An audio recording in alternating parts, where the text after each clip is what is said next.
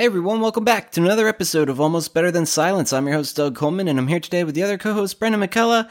And I've found a new TCG to be obsessed with. Brendan, There it it's bad. There I know. I know. What is? You were right about just gateway drugs and TCGs and all this. Yeah, like you should actually be doing hardcore narcotics instead of TC. God like it's damn it. easier. Well, and that's the thing. Uh, for anybody that's unfamiliar, uh, I have a Harry Potter trading card game podcast, so that's what really was the so catalyst. Specific. It's, super specific because specific. it was a game that only lasted for like two years, and but now we have a revival. Anyway, uh, super hardcore into that. I love that game. The game is super fun.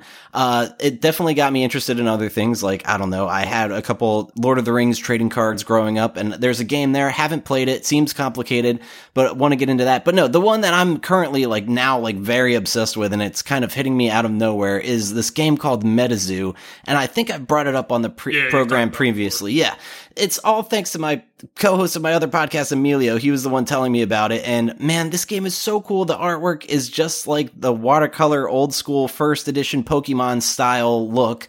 And the idea is instead of it just being little pocket monsters, it's cryptids and like uh, I guess like uh, urban legends and all these things that aren't necessarily uh, It's animal, it's factually in reality.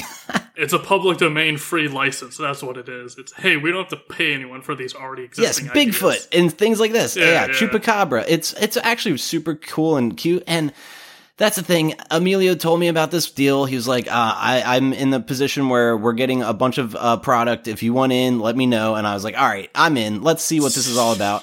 And I'm opening my first booster boxes and building my first decks and stuff. And man, it's just straight addicting. And I love the artwork, the cards I'm pulling. I'm so excited. All right. And that's the thing about this game. There's what people call the chase card in any game when you're looking for like the, the Chasing most. that in- dragon. Trying to yeah, exactly. high. Charizard. You know, everyone was after the original Charizard in Pokemon. Oh, uh, the heroin, equivalent yeah. uh, Jesus. Uh, the equivalent in this game is called Mothman, and I pulled my first Mothman. it blew my socks off. It was actually very funny because my wife uh, was uh, unaware I'm even opening these cards, and she walks into the office as I pull it, and I'm like audibly gasping. She's like, "What?" I was like, "I pulled a Mothman," and she's like, "What?" I was like, "Oh yeah, you don't know what that means." But no, uh, it to was- you. Exactly. But no, I was super hype about that. There's um other really cool ones out there. Uh this one Frog, the Loveland Frog, uh Frogman, he's just so cute. But anyway, I'm really interested in this game. I, I'm learning how to play it. Uh, I really want to play it with my wife on stream in the future. But yeah, thought I'd start this episode off by saying I'm obsessed with a new TCG and it, it is brand new. This is first edition came, I think their Kickstarter stuff came out in 2020, but this game launched this year. Uh, so yeah, if you're interested, check it out. MetaZoo. It, it combines a lot of, uh, facets of Magic the Gathering and Pokemon. So if you're interested in that universe, like check out this new game. It seems very promising. I have a feeling there's a lot of pressure on it to like see will this game survive or not, or is it very just much a short-lived like fluke? Is this where this magic frog comes from? This little frog wizard? Yes, hundred percent. Okay, you sent a picture to me, and yes, it is adorable, and I want to know everything about this little frog. But looking at the card, like looking at the bottom where all the It's text is, it's so fucked. there's a lot of shit going on here. But and that- I, I've played some of these games. I get it. I'm like, oh, this probably means this. this. There's a lot of shit in here. Yeah, there is, but that's the thing about this. This character is a little bit of like a troll kind of thing because I think the way you activate their ability is you blow them a kiss or something. So it's just like this game is so cute and uh, just interesting, and yeah, the holographics are just beautiful to behold.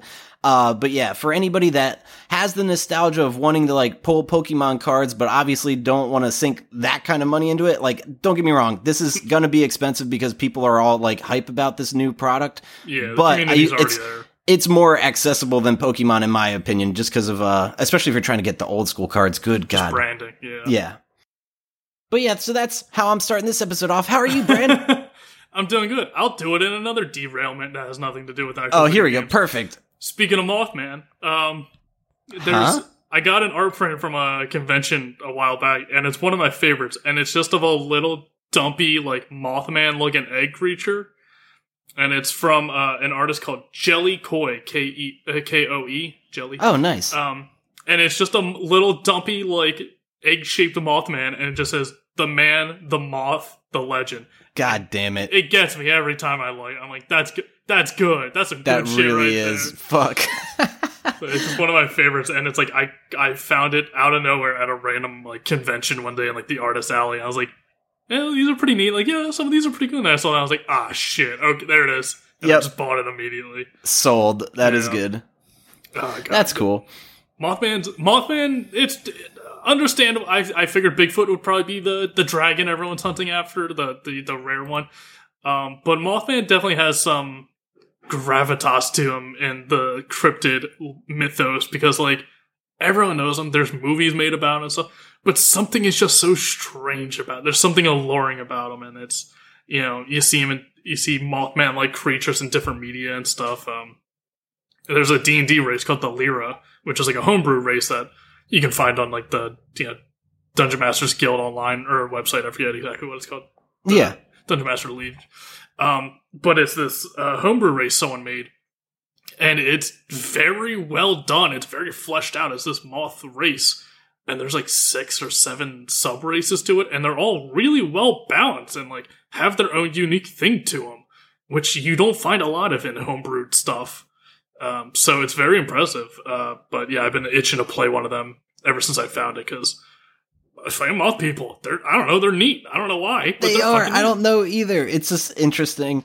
Uh, but yeah, and that was the thing. When I p- first pulled my Mothman, I was like, okay, I got to look up how much this is worth. And if you do just like a a, a simple Google search, uh, the first thing that comes up is someone trying to sell one for fourteen hundred dollars, and I'm like, okay, I don't. That's not right. Well, but that's yeah. because there's the Kickstarter edition of these cards, so there, there's even more even rare versions of these uh, cards that everyone. It's like, oh, if there's a little K over there, that means it's worth even more. So mine isn't a Kickstarter version, but regardless, even still, I think it goes anywhere from like eighty to hundred and fifty dollars. It's just like, man, that's almost like half the price of a box. So like, you're like we were saying on previous episodes when you're like trying to get the chase card and like make back on your investment. People like apparently I got a good box, so I'm pretty happy with it. That's surprising considering how new it is. And it's Kickstarter. Like I'm surprised it's that high. Um, but like, yeah, the, you can never gauge the value of something by how much someone's selling it for. You Gauge it by how much someone paid for it because you can sell whatever for however much you want. No one will buy it. Right, and that's it's funny we're talking about that. I also sold recently my copy of the card game Monikers. Uh, I bought the McElroy edition back when they were Oh, kickstarting yeah. that all the like that many years ago. I bought it in hopes that one day, like I don't know, my family or friends like would all get together and play this. It's like I'm the only one who knows what a McElroy even is. Yeah, so yeah. it's like I, I just like finally came to terms like this thing's in perfect condition. Uh, let me just uh, go to on a Mabim Bambino podcaster group and see if anybody's interested. Yeah. And good God, apparently those things are sought after and uh, yeah, out of print. Clearly, uh, I sold mine for eighty dollars. I, I Wow. never would have expected that. So yeah, that was pretty cool. Turn a profit on that limited edition swag. Yeah, definitely. But uh, I'm sad I never got to play the game. But the person that bought it for me was like, "This is my only McElroy merch I'm missing." I'm like, "You're the perfect buyer." Then I'm There so happy go. it's going to you. I remember I had a bunch of Digimon figurines that were like little like plasticky uh, figures that were like an inch high, and like Yep. that was like a series they made. They just made like every Digimon ever into these little like waxy like inch high figures, and I had so many. I had like a little like Digimon branded briefcase thing that like fit them all in. I remember selling that. Some dude off like 4chan back when I was trolling 4chan a lot uh, gave me some absolute bonkers bullshit fake name of like Eziel, like warlock or something. I'm like, this is a demon from the Bible. That's no one's name. Like that's Yeah. not. Um, and I remember him just going nuts for it. Like I gotta have this. Like I gotta complete my collection. I was like, I don't know, man. Like I don't know, fifty bucks. He's like, yeah, I can do that. I was like, all right, cool. And and costing me that much just to ship it out to the dude. But he was like freaking out. Like, all right, I can pay you the money right now, uh, but I won't be able to afford to rent. So I might be like, risky. I was like, dude. A, it's fucking Digimon. Right. B, you're the only buyer. C, if you can't afford rent by fifty dollars, you gotta figure your Yeah, life out. that's not Like, good. And why are you even considering buying these Yeah. figurines right now? Oh man. great. Like I'm, I'm a fan of stuff. I can be a big fan of stuff. I've never become obsessive to the point where like I need the limited edition version. Like none of these were even limited. Like I played with these as a kid. That like half of them were broken. But like, Well, yeah, that's some the of them problem. With this like limited stuff, like I had this booster box, and I was even in the back of my mind. I'm like, you know what? I'm gonna put this in a drawer for 20 years. This thing Yeah, is gonna be worth so nope. much, dude. and that's another thing. I was like, I have this booster box. I'm gonna do one booster back per stream. I'm gonna make this last. I'm I I'm like, there's like five left or something at this point. And I'm like, it's just I can't. I have no control over myself. This it's so fun opening these packs, and uh yeah, I just it it's very much just an addicting thing. So yeah, don't get into TCGs. I think that's the PSA we're starting off with. It, it's very literally the same part of your brain that gets addicted to gambling. God it's damn like, it. Ah, there's always one more. There's there's always another chance. Oh, what if? What if? What if? And it's like don't don't ever say what if because it can be anything. But then the second you open it and it's not that thing, then you lost you know eighty percent of your investment. So I think- yeah. When I have a problem is when I start sending off cards to get graded. I that's where people are like really taking it super seriously I and think uh you, I think you hit a problem when you're willing to Oh, spend over hundred right. dollars on cards. That's fair where enough. I draw hey, the line. I am an adult and I can do with what I want with my I mean, money. Hey, if you got the money to burn, but like, fuck. Yeah. I think, but my rare- poor rent. No, I'm just kidding. The Black Lotus uh, Magic the Gathering guy. Like, I just no. That's apparently there's an equivalent to the Black Lotus, and I pulled one. It's called the Chaos Crystal or something, or Energy. I think it's Crystal. what? But, I don't uh, even know yeah. what game you're talking about anymore. Uh no, uh Metazoo. They, they have like a black yeah, Black Lotus equivalent and uh it's it's gorgeous. But that's the thing. I, if I'm not mistaken, Black Lotus and some cards are like banned, so I have a feeling this game's going to get a lot of adjustment as uh time cr- progresses. But let's see how it does. I'm curious to see if it gains in popularity or just kind of uh has its core fan base and doesn't really grow. Yeah, I mean, it's clearly got a fan base already who's willing to spend an absurd amount of money for little pieces of cardboard. Oh yeah, it's Um, selling out left and right. Yeah, but it just looking at it, it it's it's all about the barrier to entry for new players because that's how you keep a community growing and like expanding. Is you have to get new players. Yeah. So we talked about that with um various video games. I forget exactly at this point, like maybe like Rocket League and stuff. Uh, Sure. or like uh, Fall Guys, where uh, you you have to get new people. You can't just have the same people playing forever because those people are going to gradually drop off naturally. Either they lose interest, some of them get sick and can't physically play anymore. Some of them get die. Like you know, if you only retain the certain fan base and never grow, that fan base will slowly deteriorate and wither. Eventually, no matter how long it takes, it will happen. Oh yeah. So you need to. That's why when people are like, "Oh, why aren't they catering to the veterans who play this game all the time, who love this game and spend all much money?" You need the new players, or else it won't matter how much that whale is pumping into your game because that's just going to be one person. You need to keep getting the new people in and getting the you know a new audience. So if the barrier to entry with a game is too high, either it's too expensive to get these cards, or it's too difficult to actually get these cards, or if the game itself is just too difficult to play or understand, it's gonna have a rough time getting those new players. Because yeah, like like I said, even as someone who's familiar with a fair amount of card games and a bunch of nerdy shit, looking at that frog wizard who is adorable as shit, I that's a lot of text. Like that's like Yu That's like modern day Yu Gi Oh cards where it's just like two bricks of a paragraph. and a bunch of at the bottom. icons and just A like symbols. symbols, Yeah, I'm, yeah. I I agree with you on that. Like as somebody that only has played Harry Potter trading card game, which is fairly simple, uh, this looks a little bit intimidating. But again, a lot of it seems like flourish text, just like just goofy. Like Yeah. I think they're trying to like just kind of um put off like their own like kind of personality within the cards. Fe- like world building through the cards and stuff. Yes, Yu-Gi-Oh did a lot of that early on, where it's just like, here's the monster, here's an italicized like sentence or two, and that just gives you a description of the world or where the monster's from or what it is. exactly. But now to the point where every monster has an effect. Every monster has an effect card. And now the monsters that were previously effect cards are like double effect cards or like fusion forms or, you know, all this other shit. And now they just have a small novel inside those cards where it's hard to understand.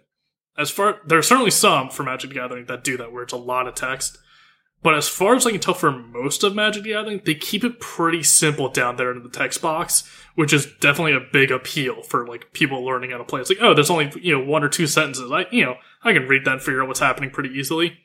The caveat being with Magic, as far as I can tell, is there's a lot of keywords that mean certain things. Like, ah, this character could do trample. It's like, oh, uh, so it can just like run over. No, trample is a specific move set that certain creatures have, and it does this thing. So it's got certain keywords that it, it's basically this word represents seven other words, and that's how we're keeping the text box small on these cards. Yeah. there's a lot of key phrases and words within magic cards. So that's kind of a barrier of entry of like trying to understand what all of those specialty terms are.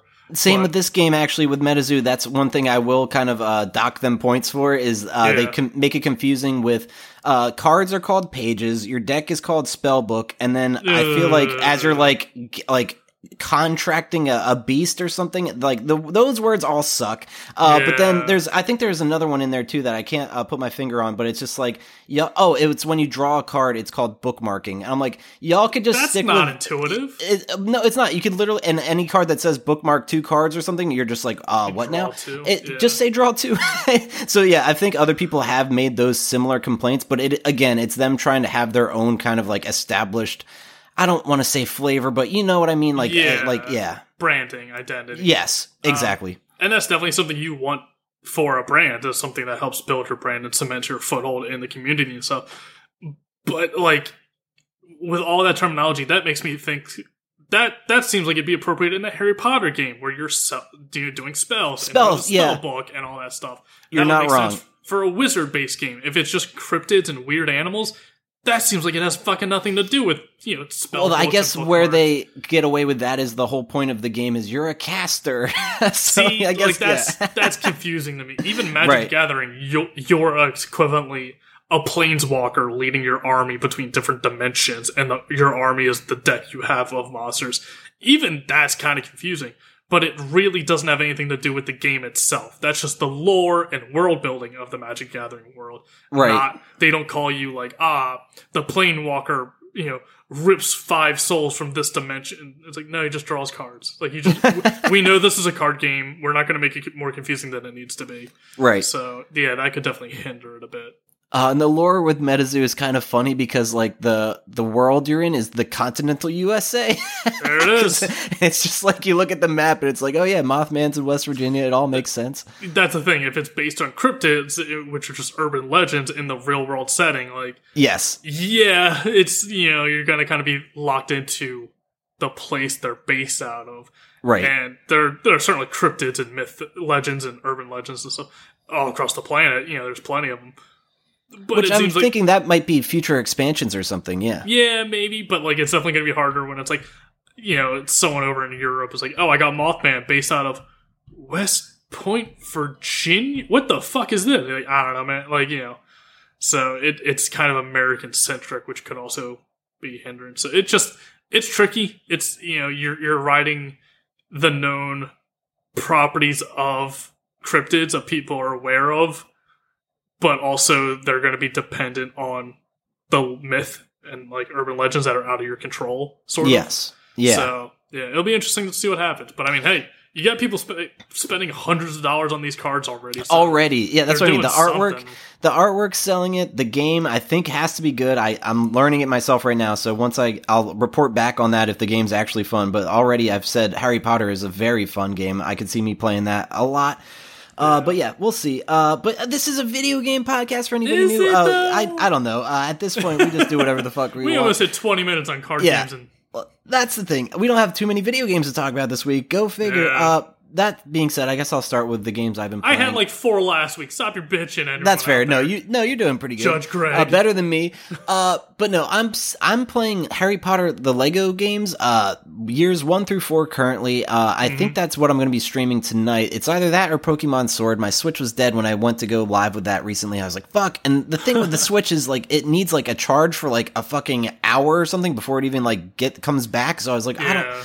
That sucks. So yeah, at one of my streams where I'm like, yeah, I'm gonna be playing Pokemon Sword. Everyone, turns out we were playing Fall Guys. Uh, jokes on you. Uh, but no, uh, I think it's to like it, it's so it can actually have a decent amount of charge before you start playing instead of like charge it for you know two minutes, play for two minutes, charge it for two minutes, play for two minutes, Yeah. charge. It's like we're gonna require like a minimum hour. Otherwise, what's the point of you know charging it? That's a good point. Yeah, and I've run into that multiple times, and it's always frustrating. But it's my own damn fault for letting it get to that point. So I just leave it in the dock whenever I'm exactly. That makes sense. but yeah, so Harry Potter uh, Lego game, pretty fun so far. It is just like very collectathon which is what I'm setting out for. It's going to be just like a late, laid back experience. Hopefully, the the viewers and stuff in the chat can help me like uncover some stuff I might be missing. But uh, yeah, and that still playing Fall Guys season five is pretty awesome. I did get my first crown on the new final Lost Temple, so that was very satisfying. And I'm trying to think if anything else. Uh, important happened. Not really. the game has been pretty glitchy, honestly. I have a few funny clips on my Twitch channel uh, for like just like insane glitch moments in that game. So yeah, uh, but yeah, having a lot of fun with that still. And I'm trying to think what else. Uh, looking for a phone game, can't find one. Please, listeners, get in touch with us. Tweet at us if you know any good mobile games. Uh, and th- oh, that was a thing that people were like bitching about. They were saying like, "Oh, the free games coming to PlayStation for the month of August are going to suck ass." And then it turns out they don't. I'm I don't honestly uh, remember what they are. I'm going to look them up real quick. Well, first off, they're free. So like chill your nuts. Like, yeah, true. I mean, you know, technically it's not for your playing, paying for PlayStation Plus, but PlayStation Plus also does other things beyond just those games. So you could easily not have those free games if you don't want them.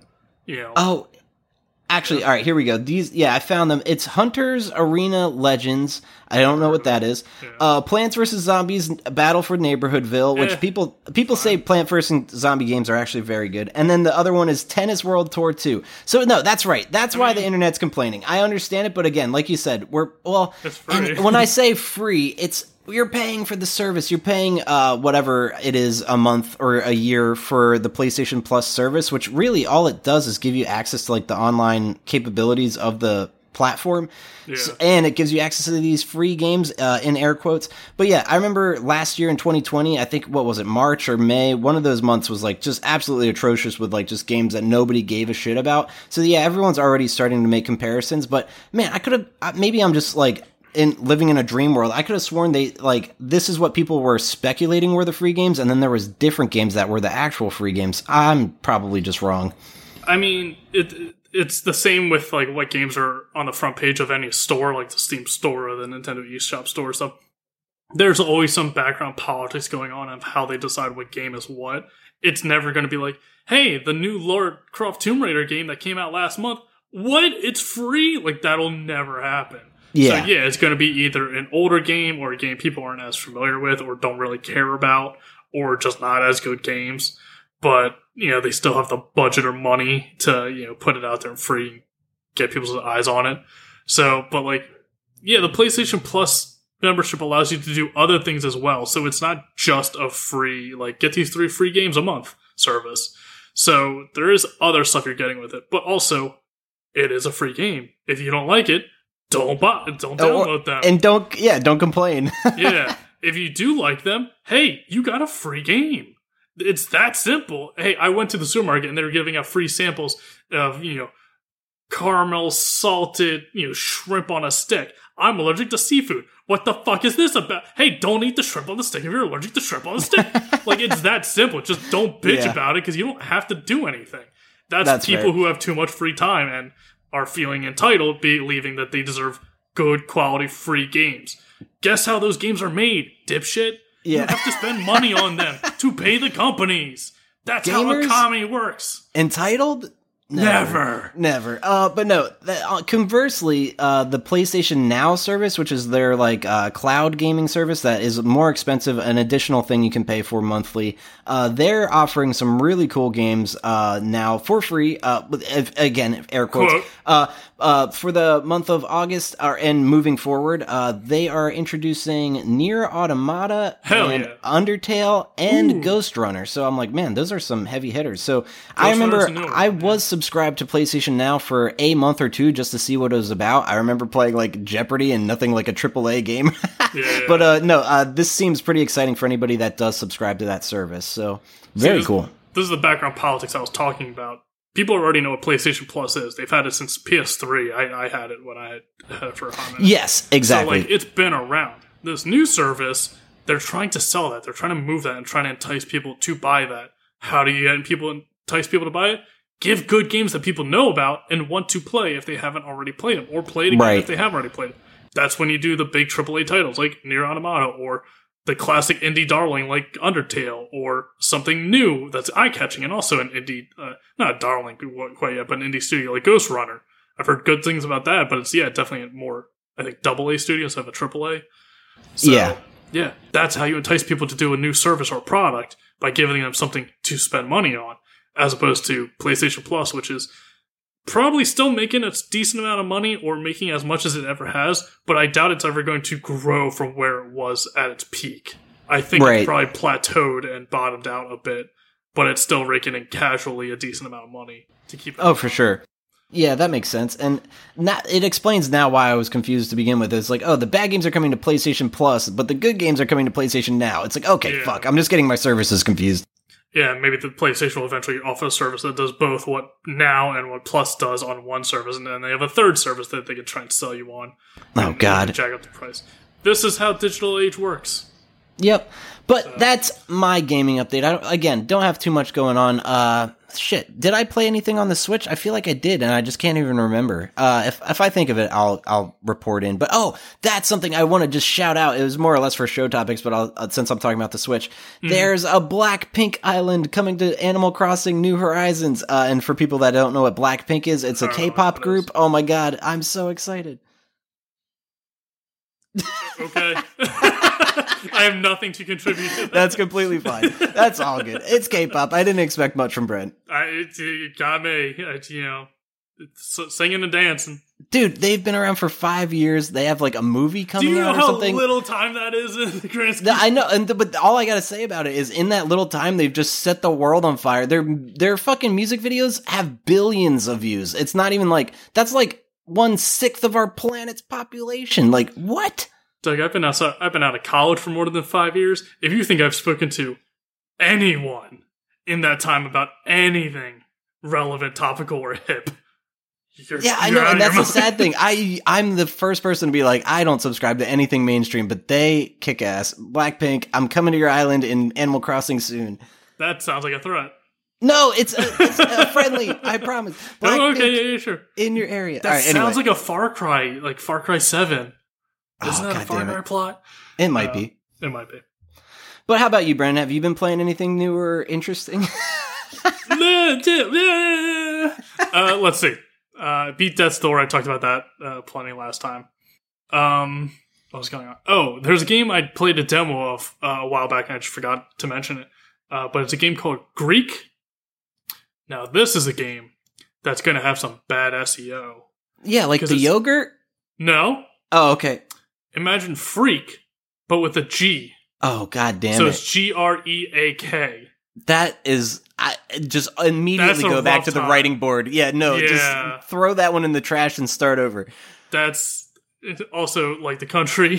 Is it Um, an acronym? Acronym like? I don't think so. Not that I'm aware of. I think it's I think it's the main character's name. I forget already. Um, it's not like it's it's uh one of those classic indie darling side-scrolling Metroidvania games, cutesy art style with like little you know fant- fantasy creatures. Um, it's it's a great game, but it's just like I think the main character's name is Greak, but there's not a lot of dialogue or you know any text at all really in it. okay. Um, so it's I, I forget already. Also, I played this like a month and a half ago. I just forgot to talk about it till now.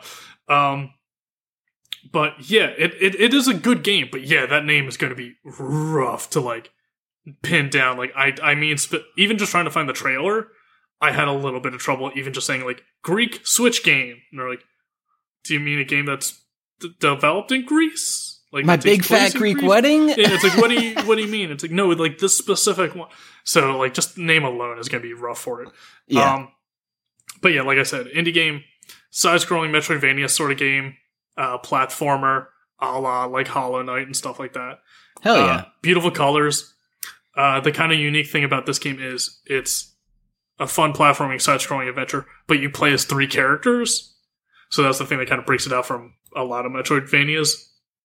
And from what I've seen, the demo I played, A, it's got a demo, which I love to see. Like, because, you know, 60 bucks is a decent amount of money. You don't want to just throw it in blindly and go, like, well, this sucks. Time to refund this and deal with that ordeal Right. with the demo, it's like, hey, I, I got an idea what this game's about. I'm you know kind of interested. I'll, I'll check it out when it actually comes out. Um, you play as three characters. Uh, one of them is a typical like fighter, sort of. You got a sword, you roll, you have like a combat roll and stuff. You have a crossbow. Um, one of the downsides of the crossbow is you have you have limited ammo, and it's really hard to see the arrows. There's no like arrow pointing down, like hey, there's an arrow over here. It's like I. I'll be running around and I'll pick up a few arrows and not even realize it because they're just laying on the ground and I can't see them at all. Right. Um, so there, there's probably some few things they could be working out uh, with this demo afterwards. Um, but yeah, so one guy's just got the sword and the combat roll and the arrows and stuff, and he's just a combatant sort of style. Uh, the girl is like typical, uh, you know, video game fantasy f- tropes. Uh, the girl's the magic caster, yep. um, and she has ranged attacks, but it's not too far. It's probably like, say, like t- ten or fifteen feet in front of her. It's got a limited range for the screen, um, but she's got an infinite amount of it. So she it just has a cooldown after using so much of it. And the magic bar is used for everything. She can jump and float like Peach and Mario, you know, Super Mario Brothers 2 uh, but that requires magic, so you got to just manage your cooldown. Um, and then there's a third character which I didn't get to play as, but I saw in the trailer and on the art and stuff for it. Looks like a big, like heavy armor, like has a spear and shield sort of character and stuff. So he's like the tank, sort of like brute guy. Um, but yeah, you run around, you collect little trinkets, you fight little monsters and stuff. It's pretty standard Metroidvania, but it's fun. It's got a cute art style. Yeah, the knows art what the is story is. incredible. Yeah, man, this looks really cute. Yeah, it's very charming and stuff, and it's it's not like uh, Uyaj, I forget, where there's they got a cinematic trailer or like an animated trailer, and it looks fun, and it's actually in the game. It's not completely unrelated to the game, like uh, the one game Uyaj. Oh, that's Um, right. Yeah. Um, but yeah, the cool thing with this is you're managing three characters, or as far in the demo is concerned, two characters at a time. And uh, you just group them together and you'll just switch whichever one's dominant. The fun thing is, or the well done thing is, the character that you're not playing as will follow along and still has some semblance of control. Like they'll they'll or uh, not control, the opposite of control, uh, autonomy. Um, they will still function on their own. If an enemy walks up to either one of them and they're not being controlled, they'll still defend themselves. Nice. They're, they're not going to be as good as you, like with any real tactics or skill. Sure, yeah. But they'll they'll stand there and they'll shoot them to death or slash them with the sword to death. Like they'll defend themselves and maybe move around a bit to avoid it. So it's not like all right, I got to take control of the you know fighter. Magic Girl's just going to die wherever she is. Yeah, because there's nobody controlling her, therefore she has no conscience. Yeah, so it changes from I'm playing three characters, or it changes from like just a generic escort mission as a game to I'm playing as three characters with their own independence and stuff. That's cool. which is very convenient. Like once I saw that, I was like, ooh, that's like you still want you, they can still be overwhelmed, they can still be killed when you're not playing as oh, stuff, sure. obviously. Yeah, yeah. So you want to put them in a safe area.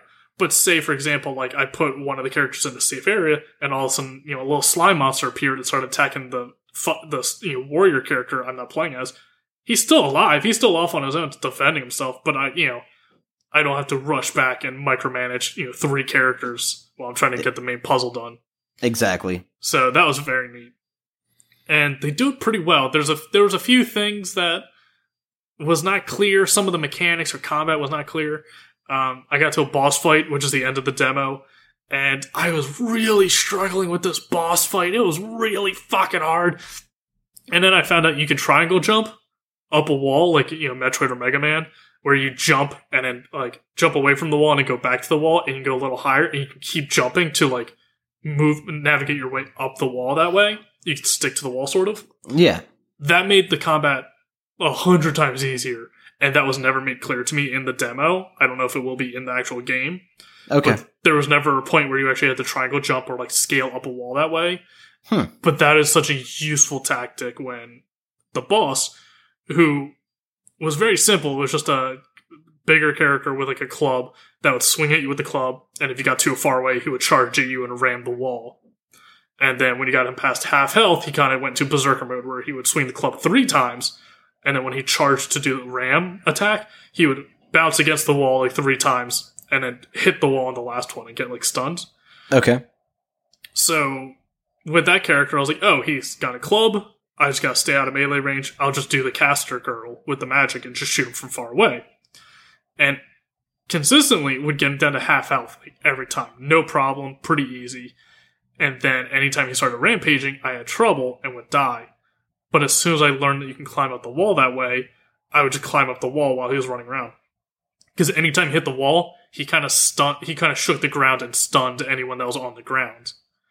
And your jumps in it are just barely high enough to get over him when he's charging at you, Yeah. but you land almost immediately after that. So when he charges at you and you jump over him, and as you're hitting the ground, he's hitting the wall and stuns you, and it kind of gets stun locked because the jump is so short, you don't have enough time to recover from Ah. like from like landing and then jump again when he comes back at you. Yeah. So you'll jump over him, he'll hit the wall, stun you, and then he'll immediately run back and hit you again, and it's like a guaranteed hit. Ugh.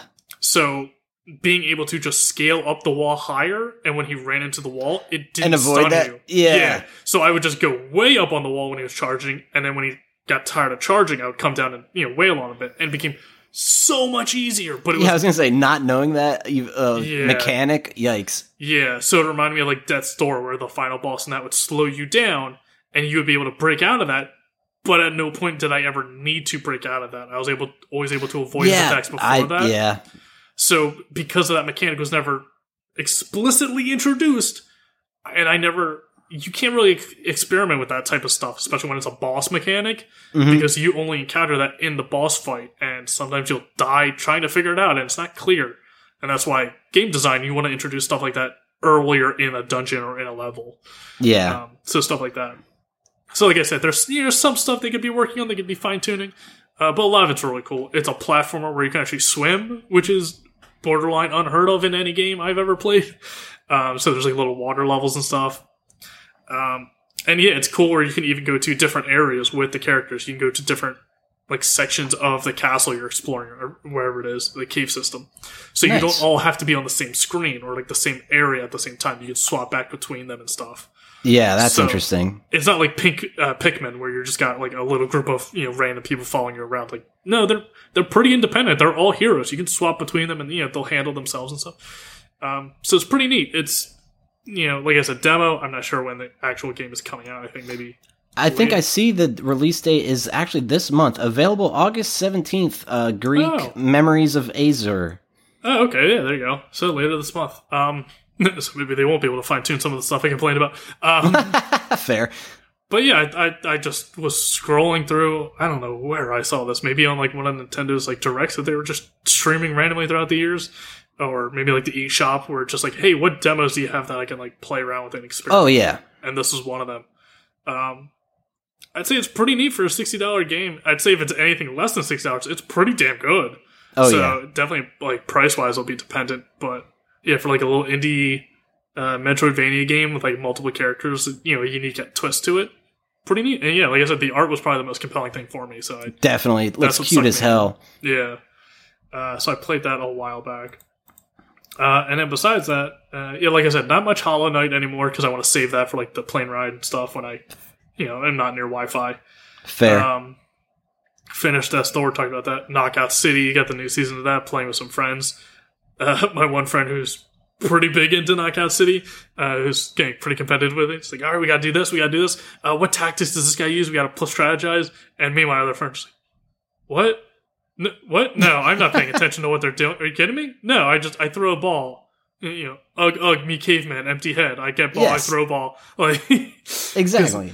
like some of the strategy it's just there's it's so high energy with that game it's just like it's hard to really strategize because it's just so fast paced uh, there definitely is strategy though I, i'm exaggerating but there it's just like got like one level is a parking garage and each level has little gimmicks uh, the parking garage gimmick is there's like tubes like a uh, like at the bank uh, the the i forget what they're called the tubes where you put like a money order and put it in the tube, it's sucked up in, into the bank, and then they launch it back out to you. Um, Yeah. there's those around the level, so you can get sucked up in a tube and go uh, halfway across the map really quickly. I hate this level. I've realized the, probably the most because if it's parking garage structure, it's not in an actual parking garage. It's like a futuristic post-punk apocalyptic society sort of thing. So it's you know it's different. Um, but there's a lot of walls. There's a lot of fences. A lot of ceilings and the camera is behind your character, and if the camera floating around hits the wall, it like zooms in on your character and stuff. And it kind of reminds me of like Mario 64, where I'm fighting the camera most of the time. I hate that. I'm not amazing at this game, but I would attribute a lot of my deaths and not knowing what's happening is because the camera, like, w- I was turning around as I was moving, and the camera hit a wall and zoomed in fur- uh, closer to me and narrowed my field of view. So I didn't see what was happening as well, and I ran Yep. off the edge or something. That's So- relatable. Yeah. Yeah, so the camera, it's really struggling with the camera a lot of the time in matches. So that can kind of get annoying. It'd be great if, like, if the camera was not physically in the game. You don't see. You don't see, like, a Lakitu floating around every player or Sure. something. Um, but it's clear it's got physics to it where it would collide with objects and stuff. Yeah. It'd be great if it went through a wall and then the wall would just be transparent from the other side, like a two, like a two way or one way mirror sort of thing Yeah. because there are plenty of games that have done that. That's not like a revolutionary idea, but that would be great. Where it's like, yeah, that way the camera's not moving constantly with my player. Um, but yeah, besides that, we're playing like a lot of the ranked matches. It's like double XP weekend right now, so there's a lot of that going on. Um, it's fun. It gets really like I said, just so high paced. It gets chaotic as hell. Uh, still real buggy. Still real buggy. We'll be in a match. The match will start. We'll still see the like uh, little thing in the bottom right corner saying "looking for a match" as we're playing a match. And then a, a minute into the match, it'll be match found, and we go what? And then we all get pulled out of that match. What? Oh wow, that is real buggy. Wow. That's happened multiple times. Like that's That is easier funny. one of the bugs. Other bugs, like I've talked about, where I'm like, I just went blind for a round, or that character's invisible and no one can see that. Like, it's a lot. Wow.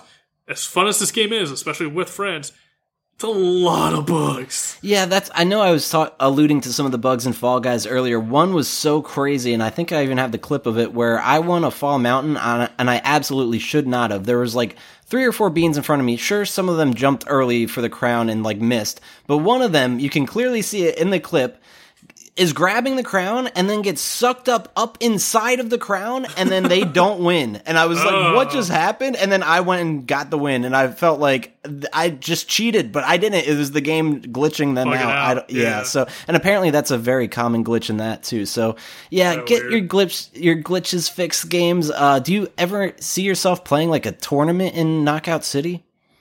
Uh, I could see a tournament, yeah, because it is. It, it it's kind of. I, I never get big competitive with this stuff. Like it's just like, hey, it's a game. Sometimes, you know, you grouped up with a random person who's not good or has got a Oh, shitty all the time. Like, Yeah. But I know playing like Overwatch, like Mark would get pretty heated, or some of our friends get very competitive. Like, I'm Yeah. doing great. Why didn't I win? It's like because you got five other people that ain't doing shit. Like it happens, man. Um, with Knockout City, I could definitely see tournaments happening if they wanted to have them. It's hard to do though because I don't know. Like yeah, like I said, there's a lot of bugs to it. It's kind of funky at times. Um, not a ton of lag. I haven't. had- th- th- There's moments, but not a ton of like characters glitching out because of lag or like the game slowing down because of lag, which is good. So they got like something going right with the netcode, like optimized Yeah. on that regard. But like it would be so hard because some people, I don't know if they have faster reflexes and I'm just old, or if it's just like they have like better gear or systems. Some people can like seem to automatically catch any ball you throw at them, and the only way to actually knock them out is if you throw two balls at them with you and your teammate. That way, they catch one ball and they can't catch the second one quick enough. Right, yeah. there's some people we played against. We're not even that high in ranked. We're like probably middle. Like I think it's like you start out like neutral, then you get like was it bronze, silver, gold, then like sapphire, emerald, ruby, and a diamond. Okay. So we're, so we're like a we're in like sapphire. We're like quite literally like in the middle of the ranks. Um, so we're not that high. But some people, the only way we've ever gotten them out is if we hit them both at the same time with two players, and that's hard to coordinate sometimes and harder to do Oh, in the game. And like some of it's just insane with people. I like like I said, I don't see people streaming this. Um, I'm I'm not looking for it. I'm sure there are people streaming it, but I haven't watched people play it or like on a higher level play. So like maybe they are just that good, but some of it feels broken where it's like I I definitely should have hit that guy, and he's still up though. Or when they throw a ball at me, it's lightning fast, even though it only has one charge on it, and it should not be that fast. So like I don't know. I, I'd be willing to get into a tournament with my friends and play with them because it's like three man team, so we have enough. but I definitely wouldn't take it seriously. Like, oh, I'm the best Knockout City player in the world. It's like that game's buggy as fuck. Like, I don't trust your skill level. You might have just gotten really lucky. So, same kind of like with Overwatch. It was never intended to be a competitive game, and the fact that they're making it esport and forcing it into this position is kind of janky. And like, it's like, oh, I'm the best Widowmaker. It's like, yeah, you're a sniper in a game that's not about sniping. Cool. Like, it's I, I wouldn't take it as serious. Um, but I could definitely see Knockout City tournaments happening. Like, like I said, it is a fun game. It is, you know, pretty simple to understand. It's dodgeball. It, but like once you start getting into it, it gets like nastier and like it, it's hard. But like, yeah, just I don't know, just the unstability that it has right now. I can't take it as serious as That makes sense. some people are. Uh, Also, I'm just not a competitive person. Fair. Yeah, I'm Like- with you on that. That whole mentality of just like we're just here having fun. Yeah, my friend's like, "Oh, rank, what rank are you?" Like, I ranked up like the other. It's like, "Oh, I haven't played rank like since the last time we played." Like, I don't play rank by myself because why? Like, that's not fun for me. Fun for me is just like we go into a casual mode. You just fuck around. You win, cool. You lose, cool. exactly. But then, yeah, sometimes like competitive is like really competitive. So it's like I don't, I don't care. yep. I Oh, my, yeah. My skin that I got is blue instead of being purple. If I got a higher rank, okay, like that doesn't matter to me. It's all cosmetic anyway. There's no real benefit of you know nothing more than bragging rights. Yeah. so I'm just like I don't care. Uh, That's fair. Speaking of that, speaking of competitive and all that, Pokemon Unite. Honestly playing that more than I thought I would be for a MOBA. Yeah. Wow. Yeah, Still going. I'm still playing it. Yeah. So they had an update. They introduced a new Pokemon. So now we have Gardevoir as like the newest player or newest character you can play as. There's rumors of uh, Blissey being a new support character coming up. Blissey's the evolved form of Chansey. Yes. Um, and so for those characters, you start off the match as the lowest form of that Pokemon, and you evolve as the match progresses. And then there's some Pokemon like Lucario who just are in, or are just, or Mr. Mime who are just in that form the entire time, and okay. evolve from the previous one. My question with that is fucking why? Because you got Lucario, Mr. Mime, Snorlax, all in their like final, like all in that form the entire match. Yep. But there's Mime Junior, there's Munchlax, and there's some preview like baby form of Lucario. So oh they wow, exist. I forgot. Yeah, I didn't even remember that. Yeah. So I'm like, they exist. So why is you know, Pikachu? Pikachu's always Pikachu. Right. It's like why not Pichu? Pichu evolves into Pikachu. Granted, Pikachu evolves into Raichu with a you know Thunderstone, so like maybe not Stone evolutions, but like why why are some of these in the standard form this whole time and some of them evolve? That mm, I feel like there might be a, like a boost. I don't know if the evolutions are just like cosmetic or if there's actually like uh, with Slowpoke, if his attack speed gets a little faster when he becomes Slowbro or something. Like right. if there is a change in the actual stats of when they evolve, that's making me skeptical of why they're picking certain ones. Granted, if it just stays consistent, fine. But like, I I don't know. It makes me question why they pick certain ones, or maybe those are just more iconic than the baby version. No one really gives a shit about Mime Junior, though. Not a ton of people care about Mister Mime to begin with. So like, no. But, um, yeah. So I'm still playing that. I actually have a Pokemon now for every category. There's like speedster, attack, defender, support, all around. Um, and now I actually have a Pokemon for each category, which is convenient. When you're doing casual or quick matches, they give you a roster of free Pokemon you can use. So they, I think there's like three or four free Pokemon you can use, and it rotates every, out every week. Um, but in a ranked matches, you can only play the characters you own. So I never owned an all-around character, which could be very beneficial for the team. So yeah. that was that was tough to play in ranked matches when I didn't own that type of character. Uh, but now that I do, I can play as Lucario and do pretty well. But nice. it's very uh, once again with the with the ranked, it's very competitive. And at least with this game, it's kind of pay to win. You can get items, and you can upgrade your items with uh, you know material. You can pay actual currency to get that material and upgrade your items higher and faster earlier, and that will actually have in-game benefits. So that's kind of the pay to win element of this. Okay. I don't think it's a ton where it's where it's like, oh, I have a level ten item, that guy's a level twenty item because he paid for it. That'll single handedly decide this battle. Like, there's a ton of other stuff that'll decide it. But I definitely think that helps. um, and it's not clear. You can't see what items the enemy's using or what level those items are. So it's not always clear of like, ah, that guy's you know he's a pay to win or he's doing this, unless they have like the cosmetic skin, which you can only get through purchasing stuff. Then it's like, ah, that guy spent money on this game. Clearly, yeah. Yeah. Um, so it's not like a ton. It's not like it's not like a blowout of like ah, there's the people with the cosmetics that are just dominating everything, and here's people without them. Like it's still pretty balanced for you know effectively being paid to win. Um, but w- like once again with the MOBA, it's tough. Of like, man, I got MVP as you know Slowbro. I'm at the top lane. No one even got to my goal. No one scored at my goal at all. I'm doing great. And then the four four out of five other players on my team didn't do jack shit, and we got dominated on. And the score is twenty to nine hundred thirty, which has happened. Um, Damn. so it's like, yeah, your team's got to be working well and together. If you're not all working on the same page, you're going to lose. So stuff like that happens a lot. Where I take screenshots of it when it's just a complete blowout. I think, I think 930 some to 20 was the biggest difference I've ever seen. Yeah, that's intense. yeah. So it's it's still fun. It's still real fun and real cool. And they got different game modes. They got quick battles, which are only five minutes at different areas and stuff. Um, I'd, I'd be interested in seeing different maps for the main arena. That would be nice. But yeah, the game just came out, so but I'm hoping that'll be in future updates. Um, Gardevoir is also an attacker. There's more attackers than any other category.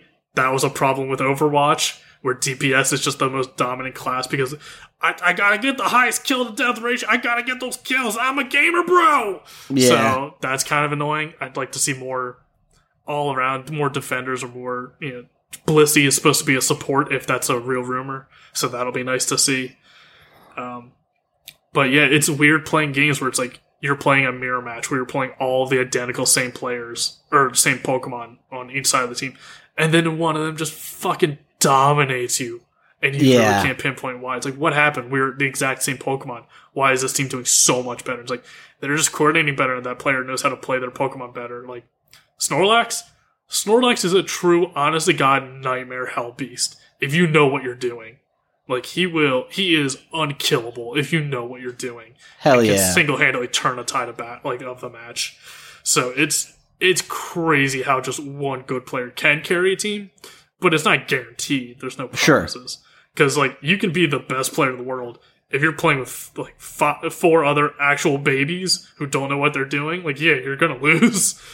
Um, the meta is kind of I talked about it before. Kill Zapdos at the two minute mark. You get the free scores on the other goals, and you kind of and all those points are doubled.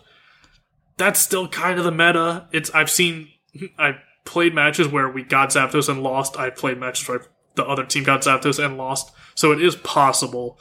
But boy, is it hard to like when you get Zapdos. It's just so powerful. So I'm still seeing if they're gonna nerf that in some way. Like we talked about, either you get the fast goal score on goal where you can just score instantly, or your score your score is doubled if you score while Zapdos is out. Maybe not both. Maybe yeah, not both. is insane. Yeah. yeah. So, uh, but yeah, still playing that. It's fun. Uh, for anyone interested, I'm primarily playing Slowbro, uh, Mr. Mime, Lucario. I don't really do attack. DPS, like attackers and DPS, there's always like one or two people doing that on the team, so I rarely do. Uh, but I think if I have to, I'm typically Ninetales, the Alolan Ninetales. Ooh, nice. Hell yeah. Yeah, so that's cool. Um, but yeah, it's it's cool seeing the differences, like what peop- what Pokemon people like. It's of my buddy of mine means Wigglytuff, which is very strong. You wouldn't expect a Wigglytuff to be as strong as they are, but yeah, God help you. Or like with me, Mr. Mime, the combo I do takes out like a quarter, if not half, of someone's health in one shot. Like it can be very powerful sometimes. You didn't So expect Wigglytuff to be tough. It's in the name, Bren. I, I expect it to be tough. Like I expect it to be tanky, but Wigglytuff deals out damage with like a double slap and a rollout move. It does a lot of damage, Damn. so it's surprising. Um, That's yeah, cool. It's fun mixing and matching different abilities and seeing which one's the best and stuff. Greninja, I just got Greninja recently. Ooh. Uh, not a fan. Gren- Greninja's a cool Pokemon. It's very cool, like a frog ninja thing. Very cool. I'm not great playing them though. okay. Uh, but yeah, it's cool seeing them like they're better for the quick battles because the quick battles less about defending your goal and more of just scoring more on the enemies and stuff like that. Because with quick battles, it's just like instant dunks and stuff. So it's fun. It's cool. It's a little weird and like buggy at times. Sometimes it'll glitch out, kick me out, and stuff. Not nearly as bad as Knockout City though, so I can't complain too bad. Yeah, Too fair. much. Uh, one probably the biggest complaint I have. It's it's small, very small, but like the complaint is uh, when you're loading a match, you can see all the Pokemon cards of who is fighting who, like your teams. If Yeah, you click on the Pokemon card, it'll turn and show you the trainer profile image, like their their picture that you can customize and change. Mhm. It doesn't always show what you picked it as, so you just pick what your picture is, and that's what your picture is and how you always see it. But anytime in a match, you can have like three variations of your picture that are Hmm. kind of different in some ways. And I don't know if that's intentional, of like, oh, it changes sometimes. You never know quite what you'll get, but it'll be similar to what you wanted. Or if it is just like like bug, where it's like we're not loading these properly, and it's just kind of right. bugging out. So that's kind of something because like if someone sees it, be like, "Ooh, why did they choose choose that picture?" They might not have. That might be a, that might be an in between between the default pose and what they actually chose, and it just isn't loading correctly. That's funny. So yeah, like I said, it's, it's just cosmetics. It's a little thing, but I'm not. I can't tell if that's a bug or not. And if it's not a bug, that's a weird choice. I was gonna say it sounds like it is, but uh, to be determined. yeah, we'll see. Uh, Um, yeah, that's pretty much all I played. That's cool. Yeah, I guess we can wrap this episode up. I only have like one thing for show topics. Maybe if you have anything, uh, we could talk about that too. But the I one I, shit. all right, uh, the one I wanted to shout out at least was uh, apparently Super Monkey Ball Banana Mania is getting a new playable character, and it's the it's Beat from the Jet Set Radio franchise, and I'm like, bro, Of how many years too late is this? Like, yeah. I'm very excited. Don't get me wrong. Like I'm like this is so incredibly cool, and uh, it's like What and don't get me wrong. I love I love uh, Super Monkey Ball games. So like this is already like a super selling point. Like I usually don't pay for them because they're expensive, and it's like I, I you only get so much uh, enjoyment out of those kind of games. And I don't know, but playing as one of my favorite characters from one of my favorite games is like I'm more interested in this. Uh, but yeah, beat. Who the fuck even knows who that is other than me? Like that's I'm I'm excited, but man, it just feels very strange.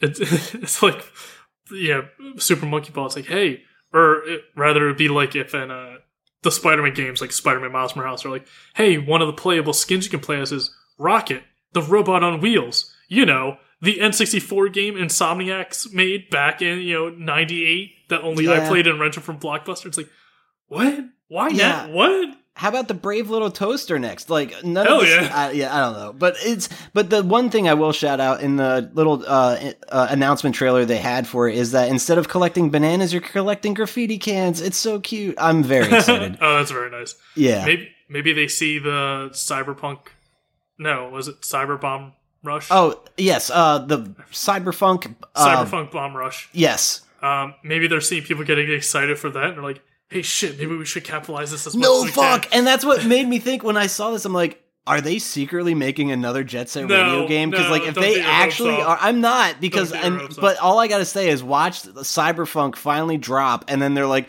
oh, by the way, we have the real deal coming out like a year from now. It's just That'd like, well, at so least shitty. it would like, be. Everyone who worked on Jet Set Radio is now working on Cyberpunk, like effectively.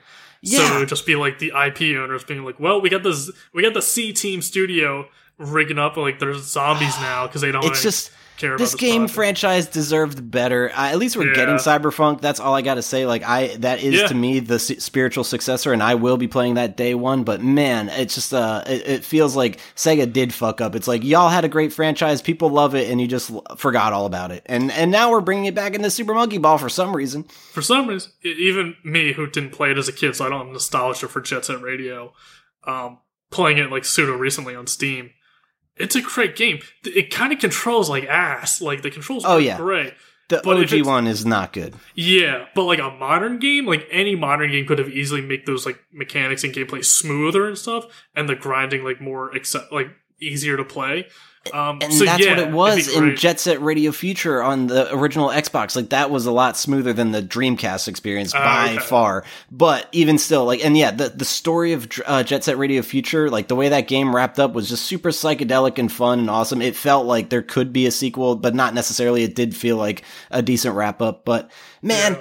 I'm excited for Cyberpunk, but yeah, this that was just an interesting little tidbit, being like, "Beat in the year Beat. 2021." All right, we'll take it. Yeah. But I think that's going to do it for this episode. I have one other crazy show topic, but we'll save that for another day. Um, Brent, where can our listeners find you on the internet? You can find me on Twitter, just taking up space and really not doing much with it, uh, at ABTS Brendan. And then I also have another podcast called Are Weeb There Yet, where we watch three episodes of an anime or a movie, give a recap of it, give our opinions of it.